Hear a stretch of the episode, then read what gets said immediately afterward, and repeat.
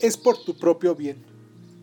El primer imperio del que tenemos información fidedigna fue el Imperio Acadio de Sargón el Grande, hacia el 2250 a.C. Sargón inició su carrera como rey de Kish, una pequeña ciudad-estado de Mesopotamia. A las pocas décadas habían conseguido conquistar no solo las demás ciudades-estado mesopotámicas, sino también extensos territorios fuera del ámbito de Mesopotamia. Sargón se jactaba de haber conquistado todo el mundo. En realidad, su dominio se extendía desde el Golfo Pérsico al Mediterráneo e incluía la mayor parte de lo que en la actualidad es Irak y Siria, junto con algunas zonas de los modernos Irán y Turquía. El imperio acadio no duró mucho después de la muerte de su fundador, pero Sargón dejó tras de sí un gran manto imperial que rara vez quedó sin reclamar. Durante los 1700 años siguientes, los reyes asirios, babilonios e hititas adoptaron a Sargón como modelo a seguir y se vanagloriaron de que ellos también habían conquistado todo el mundo. Después, hacia el 550 a.C., apareció Ciro el Grande de Persia con una jactancia todavía más impresionante. Los reyes de Asiria siempre eran reyes de Asiria, incluso cuando afirmaban dominar todo el mundo. Era evidente que lo que hacían por la mayor gloria de Asiria y no pedían disculpas por ello. Ciro, en cambio, no solo afirmaba reinar sobre todo el mundo, sino que lo hacía por el bien de todas las gentes. «Os conquistamos por vuestro propio beneficio», decían los persas. Ciro quería que los pueblos que sometían le amaran y se consideraran afortunados de ser vasallos de Persia. El ejemplo más famoso de los esfuerzos innovadores de Ciro para conseguir la población de una nación que vivía bajo el dominio de su imperio fue el orden de que se permitiera a los exiliados judíos en Babilonia retornar a su patria, Judea, y construyeran su templo. Incluso les ofreció ayuda financiera. Ciro no se consideraba un rey persa que gobernaba sobre los judíos. Era también el rey de los judíos y por ello responsable de su bienestar. La presunción de gobernar el mundo entero para beneficio de sus habitantes era sorprendente. La evolución ha convertido a Homo sapiens, como a otros animales sociales, en un ser xenofóbico. Instintivamente, los sapiens dividen a la humanidad en dos partes: nosotros y ellos.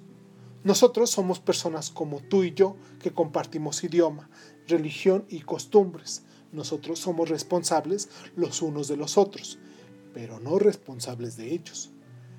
Siempre hemos sido distintos de ellos. No les debemos nada. No queremos ver a ninguno de ellos en nuestro territorio y nos importa un comino lo que ocurra dentro de sus fronteras. Ellos apenas son humanos. En el lenguaje de los Dinka del Sudán, digna simplemente significa simplemente persona. Las que no son dignas no son personas.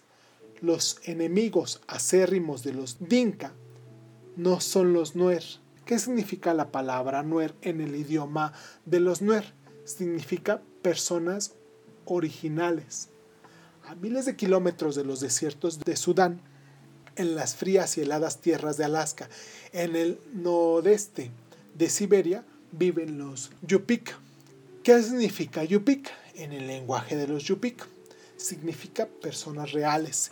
En contraste con esta exclusividad étnica, la ideología imperial, desde Ciro en adelante, ha tenido a ser inclusiva y global. A menudo ha puesto énfasis en las diferencias raciales y culturales entre los gobernantes y los gobernados.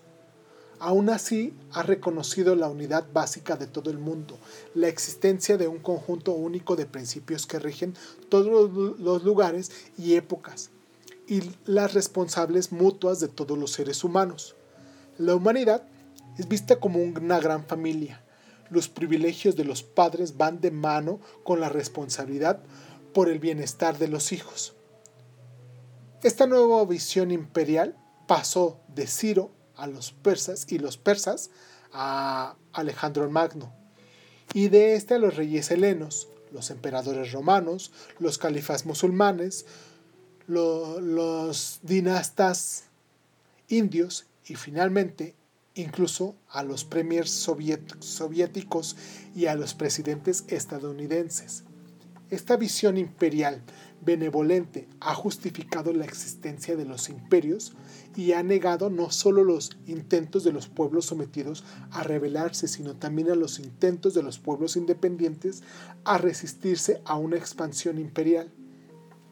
Visiones imperiales similares han desarrollado con independencia de modelo persa en otras partes del mundo, de manera muy notable en América Central, la región andina y China.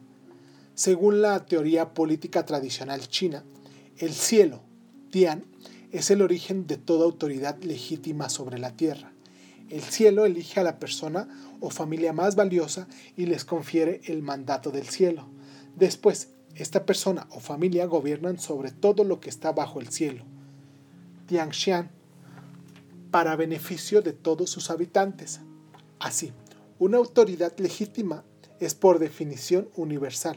Si un gobernante no tiene el mandato del cielo, entonces carece de legitimidad para gobernar siquiera una única ciudad. Si un gobernante goza de mandato, está obligado a extender la justicia y la armonía al mundo entero.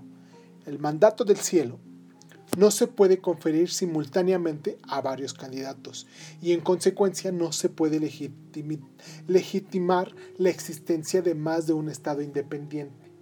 El primer emperador del Imperio Chino Unido, Qin Shi Huangdi, se jactaba de que a través de las 6 direcciones del universo todo pertenece al emperador.